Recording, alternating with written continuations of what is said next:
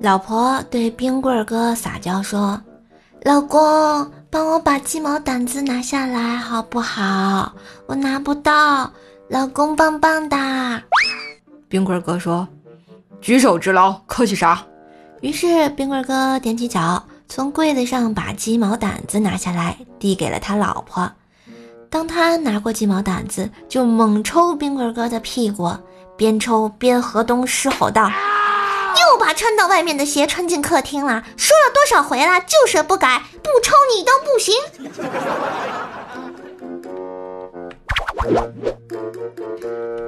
儿子，你有没有喜欢的女生啊？没有。那你这次考了多少分啊？八十八。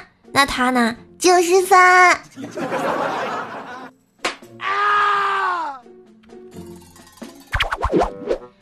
一女的失恋，拉着闺蜜喝酒，喝到一半叫来闺蜜男朋友一起喝，结果三个人都喝高了。